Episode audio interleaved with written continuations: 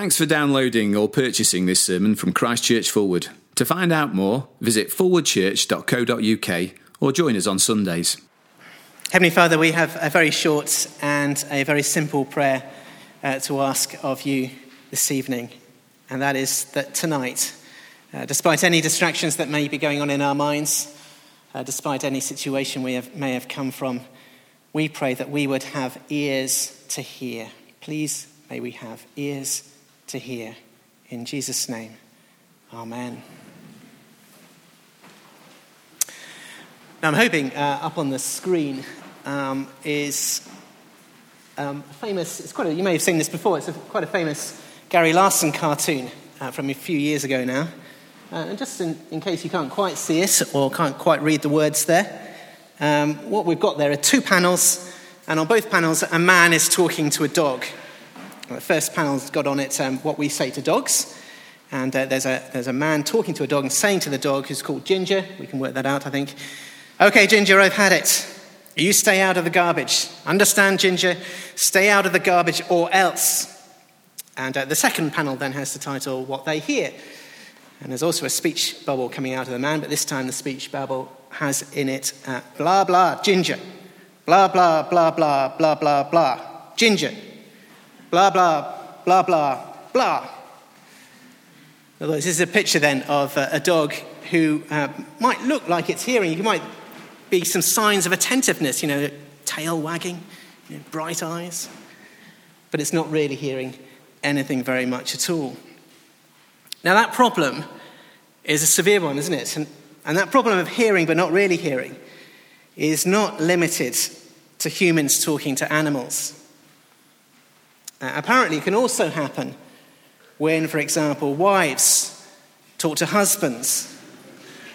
Uh, this is what my wife Catherine claims, anyway. Uh, she tells me, uh, she has to tell me about this later.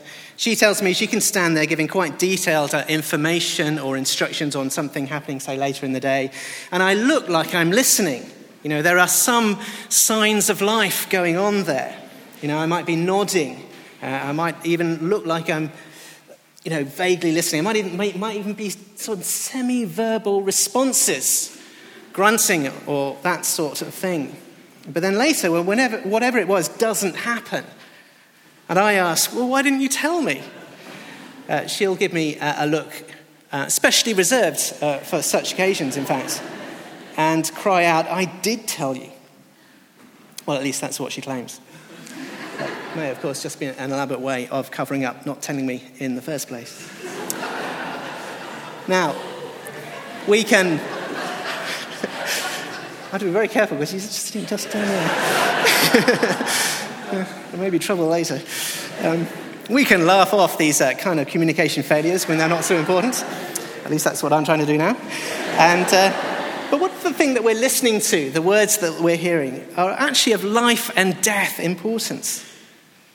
Uh, and they're not just from, from me or from Catherine, they're from an absolutely 100% trustworthy source. Uh, what happens when we're not hearing it then? That's the question we're going to talk about tonight. When God speaks to us, something of such vital importance that we simply must hear it and do something about it, are we going to be like the dog in the picture? That's, that's kind of the, the big question we're going to think about tonight. Or are we going to hear and understand and do something about it. Perhaps even change the entire direction of our lives. Now, this is uh, week two of a, very short series looking at these parables of Jesus in uh, Matthew chapter 13. And actually, this is the second week in which we're looking at the, the first of the parables, the, the longest of the parables, what Jesus calls the parable of the sower. And uh, last time, if you weren't here, let me just recap quickly. We were looking at how this parable and its explanation uh, should give us renewed confidence uh, when we go out into the world and we face very mixed responses as we speak of Jesus and the kingdom.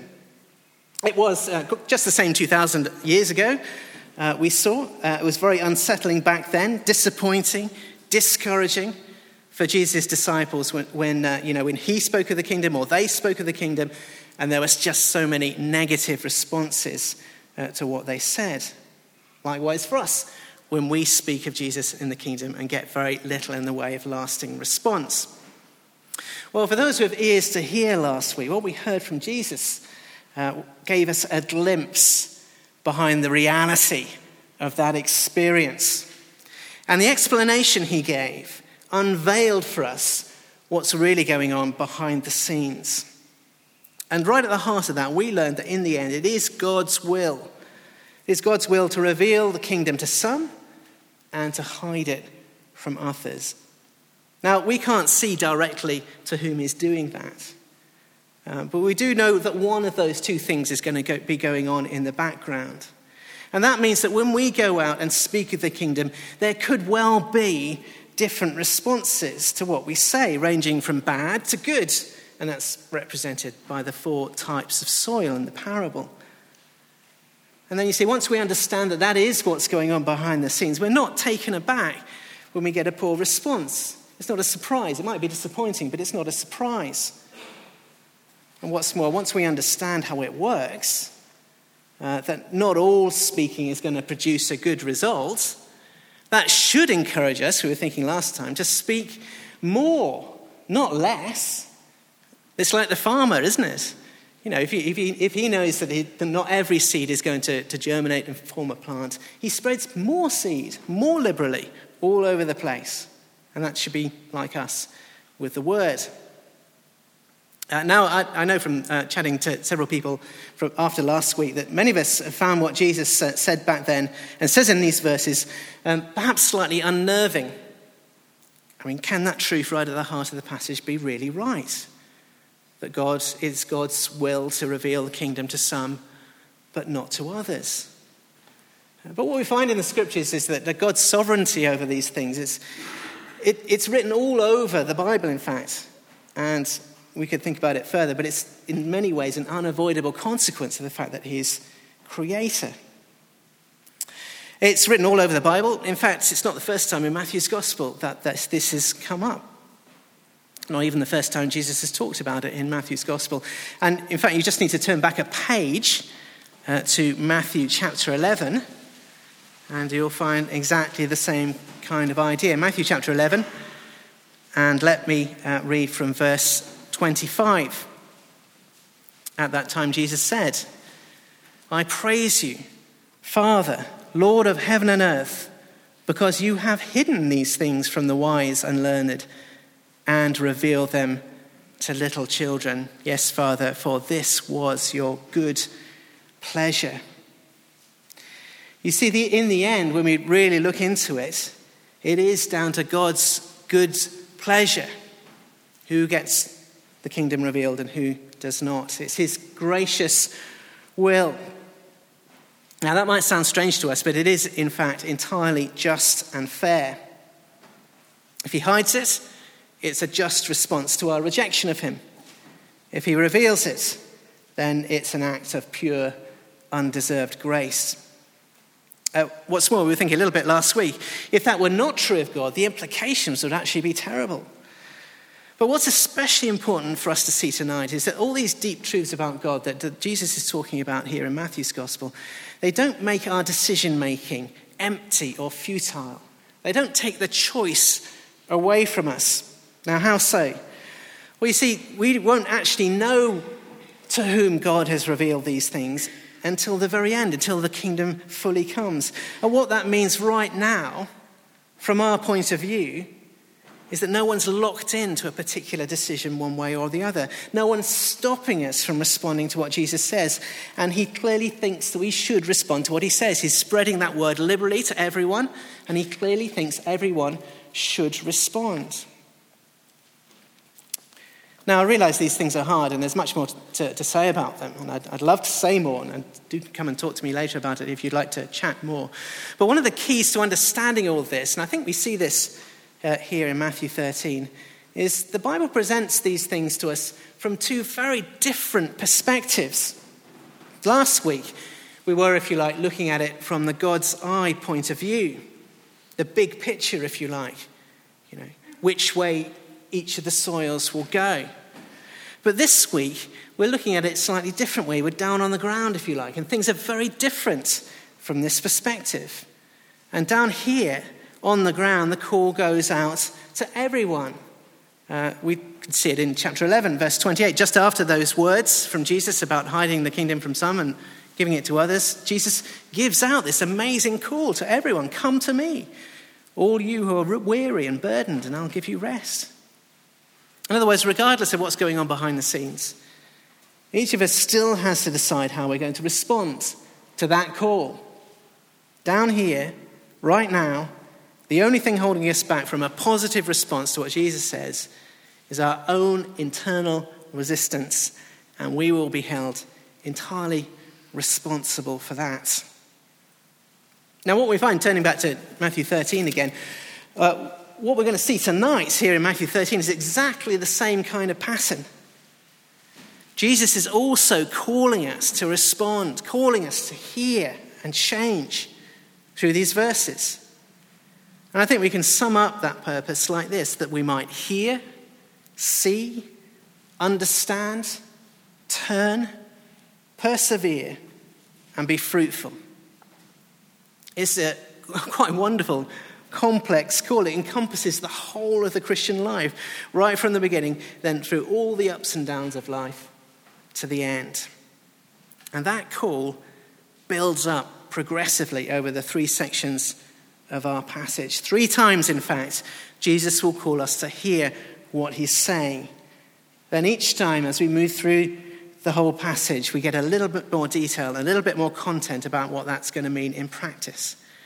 But we get the call in its basic essence uh, right at the beginning in verses uh, 1 to 9 uh, to hear, to hear.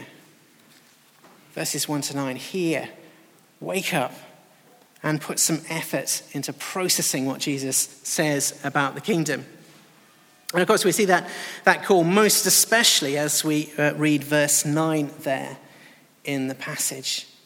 He who has ears, let him hear. In fact, this is the only imperative, the only command in the whole passage. He who has ears, let him hear. But hear what?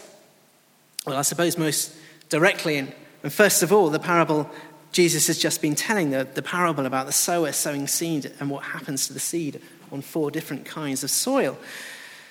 And that's uh, immediately quite challenging, isn't it? Because we'd have to admit that on its own, listening to that parable, it's quite hard to make sense of. I suppose if we put our minds to it, we could perhaps work out that this is something about God's purposes coming good in the end. It's a bit like the, the purposes of, a, of a farmer coming good in the end as he spreads seed liberally. But I think you'd have to admit that the parable is not an obvious choice for an evangelistic sermon. Know, it's not the, it's not the first thing most of us would choose. And uh, we can imagine his disciples at the time, is slightly tearing their hair out you know, why couldn't you have done uh, two ways to live with them or something like that? Or why can't you say what you said in John 3.16? Why are you doing this? Why are we getting a farming story? As we were thinking about last week, the challenge here is quite deliberate. You see, as Jesus speaks like this, it separates those who can't be bothered from those who are genuinely interested. Yes, it is true that some will just walk away from this. Not worth my time, they say. But some won't. They might be struggling to understand, but they want to know more. Uh, so instead of walking away, they come closer. In fact, they do what the disciples do here and come closer to Jesus, you know, seeking answers, seeking explanation, seeking understanding. And I hope you can see that Jesus is strongly encouraging us, every one of us here tonight, to be part of that second group. He who has ears, let him hear. I think we can apply this uh, principle uh, even more widely, much more widely, in fact, than just this parable. After all, uh, you'll know already there's much about the Christian faith that's hard to understand. And there are many things in the Bible, in the scriptures, that are very hard to stand, hard to understand. Uh, indeed, what Jesus says here, we've just been looking at, about the kingdom revealed to some but not to others, is hard to understand. There's no denying it. But the question is, what are you going to do? What are we going to do when we don't understand something? Are we going to just give up and walk away? I have seen people do that. And uh, no matter how much you implore them, it's immensely frustrating when that happens. But this is, if you like, the excuse they find to walk away. It's disappointing, I guess, in many cases because it is often is just an excuse. It might be dressed up as, I don't know, intellectual integrity or something like that. But it's often just a way of saying, I don't want to know. But Jesus doesn't want us to respond that way, does he? Jesus says, He who has ears, let him hear. And the disciples come to him in faith. Not a complete faith, but a faith that's seeking understanding. So I guess the question is will, we do that when we don't understand? Will you come on a Christianity Explored course, for example, and ask all those difficult questions that are building up? Uh, would you come once a month to, to forward Bible training on the Saturdays? Again, asking all those questions as they build up. Will you read your Bible more, uh, not less, asking lots of questions? Because Jesus does suggest that if we do that, sufficient understanding will come. And that's what we see really in the, in the middle part of the passage from verses uh, 10 through to 17. Um, we've had the call to hear once. Now, Jesus is going to build on that uh, with a call to hear, see, understand, and turn. Again, to begin with, the call is to hear, hear the momentous news of the kingdom, uh, but then we build on that. See that it's true, understand the implications, and turn to Jesus to be healed.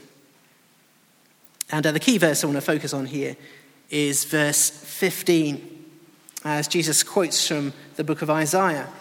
Isaiah chapter 6, the word of the Lord to the prophet Isaiah For this people's hearts have become calloused. They hardly hear with their ears, and they have closed their eyes. Otherwise, they might see with their eyes, hear with their ears, understand with their hearts, and turn and I would heal them. And you might remember from last week that what Jesus is doing here is he's comparing his situation as he goes out with the word of the kingdom to that of the prophet Isaiah's. Uh, it's very much being sent to pass on a message uh, to, to people who really, very often, don't want to hear, or perhaps very few of them do. But from this description from Isaiah of what these people with hard, calloused hearts are like, we can work out, of course, what they should be doing, how they should be responding. And we can see that in the second half of the verse, especially. See with their eyes, hear with their ears, understand with their hearts, and turn, and I would heal them.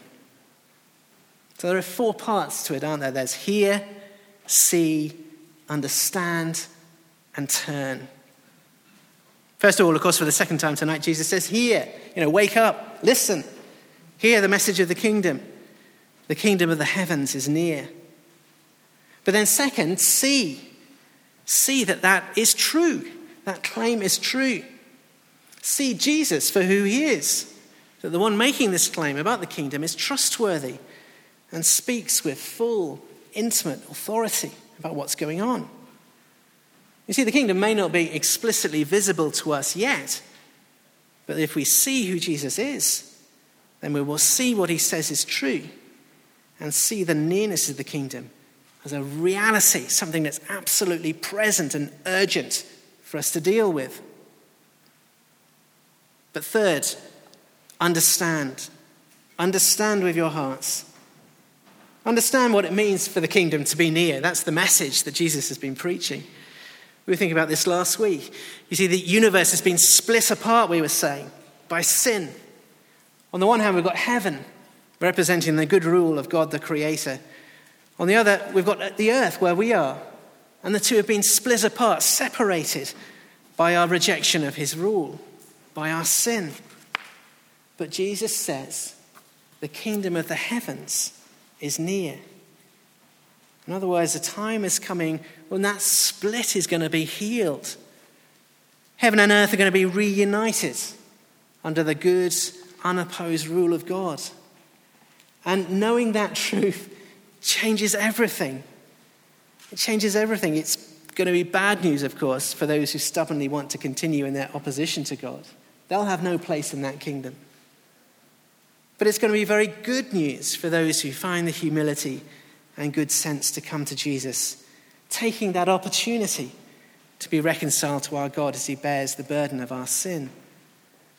And Jesus says, Understand this, understand this with your hearts. That is, understand as your heart is softened, let this affect your choices, your decisions, your direction in life. And so forth. Turn.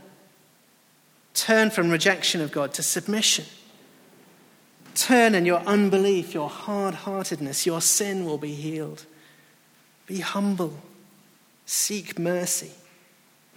Jesus has already called us in this direction, of course. Come to me, he has said, all of you who are weary and burdened, and I will give you rest. Hear, see, understand, and turn. It's a wonderful moment, isn't it? Watching understanding dawning on someone's face. I suppose this is why people throw surprise parties, although sometimes I wish they wouldn't.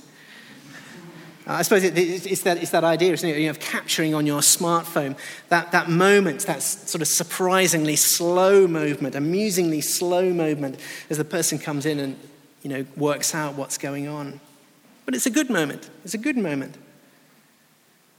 I suppose this is also what the, the moment that teachers love to see.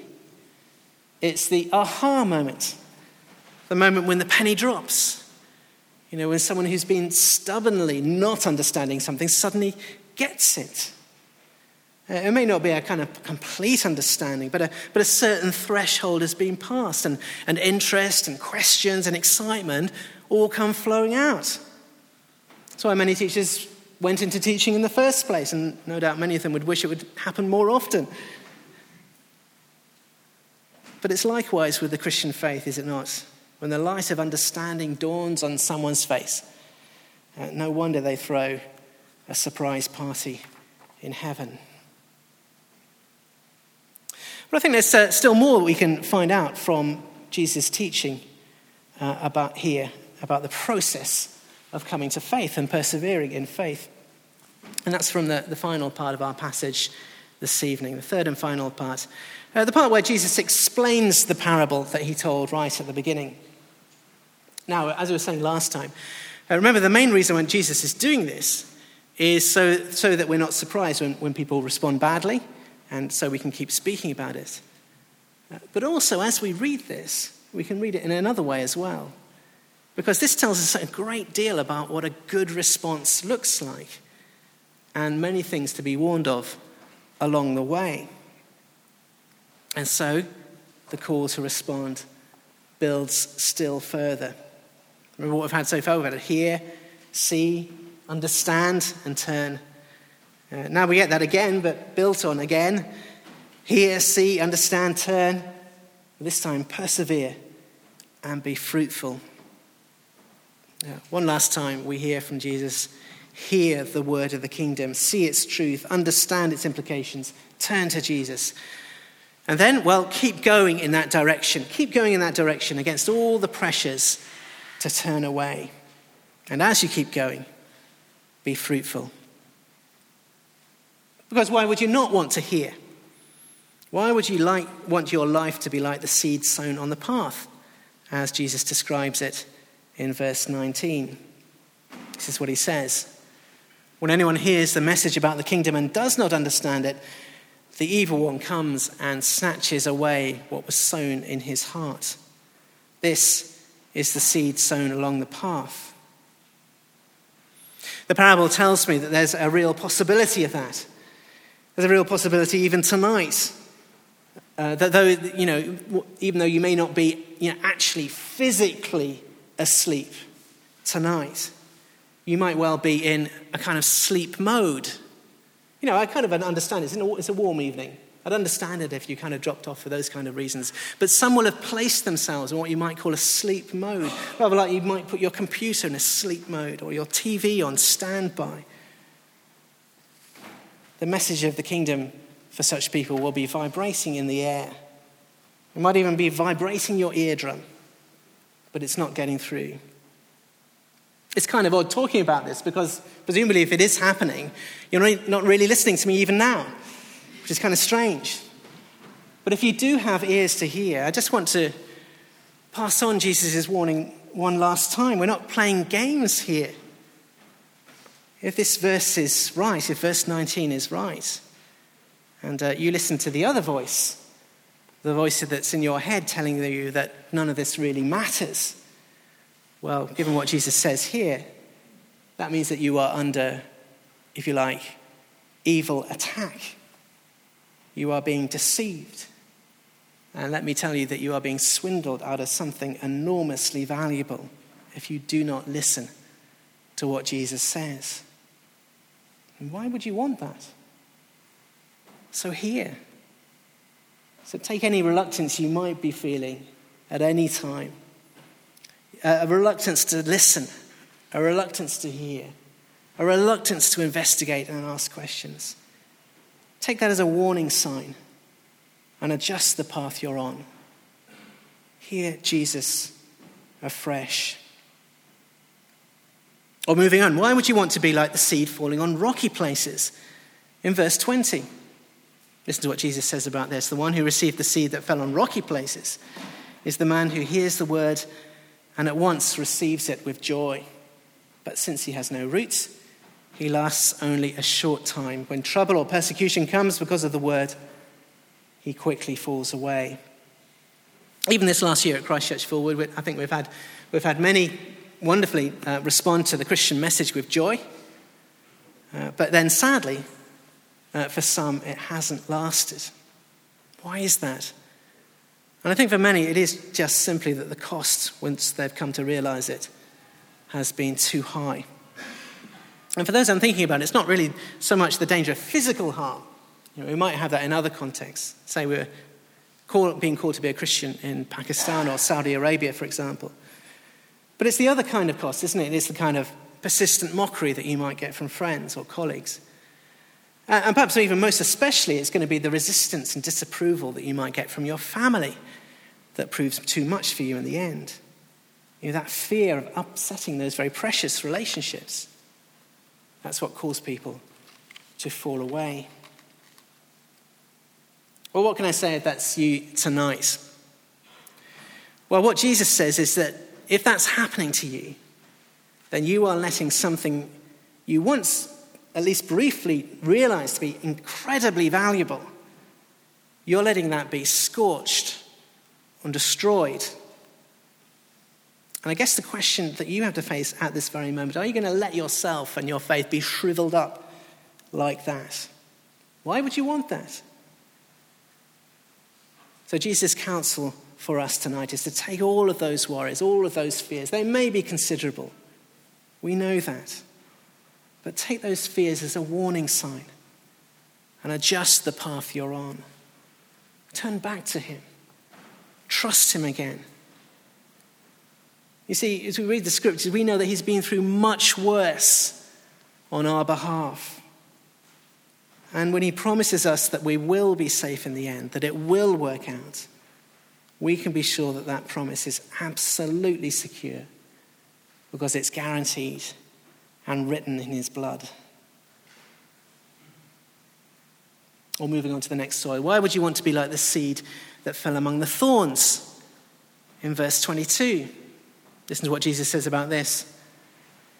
The one who received the seed that fell among the thorns is the man who hears the word, but the worries of this life and the deceitfulness of wealth choke it, making it unfruitful. Now, this uh, I think is now getting uh, painfully uh, close to home uh, for me, I know, and I suspect uh, a number of us uh, here at Christchurch Forward. I don't think a day goes by, without me feeling, feeling constrained in one way or another by what Jesus calls here the worries of this life. Now, Jesus has talked before in Matthew's Gospel about these uh, things, and uh, they do seem to be worries ultimately about survival. Jesus talked about wealth as well. And wealth is deceitful. That's one of the key things we can pick up here. The deceit of wealth lies in its false prophets, promise, as a false promise to deal with the worries of this life by providing lasting security and long term happiness.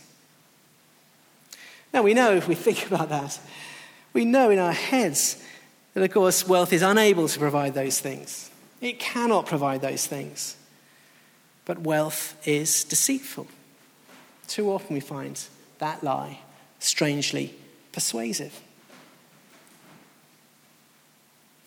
And uh, we know, therefore, that it's going to be especially pos- possible in a, in a relatively prosperous place like Fulwood. Therefore, for the Christian life to become squeezed and squashed in between a whole host of other things, which we're simultaneously trying to trust for security and happiness. Could be all sorts of things, I guess. Could be trying to pursue the, the best career that we can. Uh, it could be about buying the best and safest car for our family. You know, nothing fancy, nothing too ostentatious, but you know, solid, reliable. Or the best housing, perhaps, best schools for our children. Many of these things may not be bad things in themselves, but as we trust in them, as an alternative to trusting in the gospel, they become a problem, don't they? We may be seeking in amongst all these things, you know, as people who try and seek the best, good quality Christian teaching. But the tragedy would be this the tragedy would be having, you know, week by week, you know, a clear and precise picture of all that God is doing, uh, an encounter with Jesus through the scriptures. That set in front of us very clearly, week by week. What a privilege. But what a tragedy if we never properly act upon it.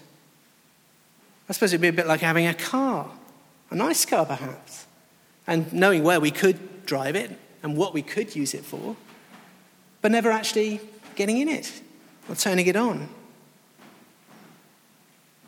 In other words, we're holding back. We're holding back in service and love and fruitfulness because we're clinging too tightly to something we feel might give us extra security or happiness. And as I said, it could be all sorts of things wealth for some, for others, a relationship we know is wrong and unhelpful, but you know, we want it anyway. For others, it could be the approval of friends who have got a very different agenda, will drag us away from loving and serving. Could be all sorts of different things, but all of them dangerous. And I guess the question is are we going to let ourselves be choked and strangled to death like that? Once we've seen the warning here, black and white in front of us on the pages of Scripture, why would we want that? And so, this is uh, my call to us uh, tonight. Jesus' call to us tonight. As we hear what he's saying and see and understand what that means, uh, take that te- let's take that temptation to find security elsewhere. Take it as a warning sign, a symptom of something going wrong. And so let's adjust the path and trust in Him alone. And then finally, lastly, why wouldn't we want to be like the fourth kind of soil, the good soil, in verse 23? Listen again to what Jesus says. But the one who received the seed that fell on good soil is the one who hears the word and understands it. He produces a crop yielding 160 or 30 times what was sown. This is what we want to be. And actually, it's not important that Jesus doesn't clarify what the crop is. Um, you might have noticed that's the part of the parable that's left unexplained. He doesn't interpret that part. I suppose the point is that it's this suggestion of a life that is like a plant sinking roots deep into good soil, seeking nourishment. That's the kind of picture that Jesus is presenting. And what that means in, in Matthew's gospel, that, that's going to mean drinking deeply from Jesus and his teaching. From Jesus and his teaching. It's going to mean drinking up that instruction about the depth of life that comes, for example, from the Sermon on the Mount earlier in the Gospel, or, or, or the, mission, or, or the sermon about mission in Matthew chapter 10, and then later in the Gospel, the Great Commissions, drinking from all of these things, a life of depth that presents the light of God to the world, a, light that, a life that wants to multiply the kingdom, spread the word, a life like that. This is drinking deeply from Jesus with a purpose, getting involved in all these things, an unconstrained, productive participation, the kind of loving service that Jesus enables and models for us. That's what Jesus is encouraging. That's the vision from this parable. And uh, we're going to pray tonight that we will be captivated by it.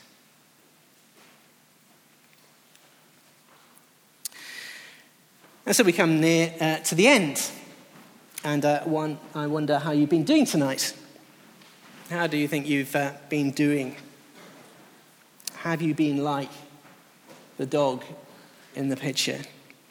Has it been blah, blah, Jesus, blah, blah, kingdom, blah, blah, faith? I suppose for some, you know, this is how many times have you heard sermons on the parable of the sower? Hundreds, perhaps. Hundreds and hundreds. This might be just a, another in a long line of sermons like that. But I suppose one of the sobering truths that this parable brings before us uh, this evening is it's possible to be hearing that, to be hearing the kingdom, the news of the kingdom, uh, you know, week after week, month after month, year after year, even perhaps decade after decade but actually not really hearing very much at all. And remember, this is nothing about whether you've been hearing or listening to me. This is about having the scriptures open in front of us and hearing and listening to what Jesus says. We have the living word of God in front of us. Are we listening to him? Jesus has cried out implored us. He's taken us in our slumber and shaken us. He who has ears, let him hear. This is so important.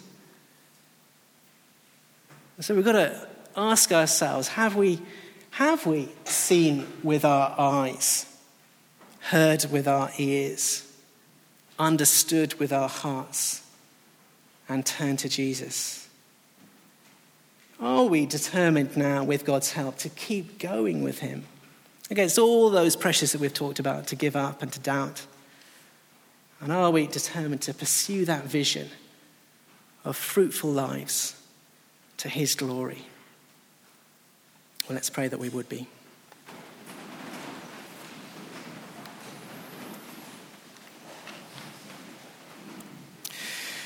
Heavenly Father, so many, many things we could uh, pray about tonight. And uh, we think of those of us who have perhaps uh, been led astray by various things and need to return uh, to the right path in things to remember the security of Jesus' promises and uh, the certainty of the kingdom. Uh, please bring us back to the right path. But we do want to pray especially tonight for those who haven't yet heard Jesus speak and call we pray that tonight will be the night that you unblocked their ears, that you opened their eyes, that you bring them to understand in their hearts, that they might turn to Jesus and find the kingdom and find that blessing. We do most especially pray for that, Lord. In Jesus' name, amen.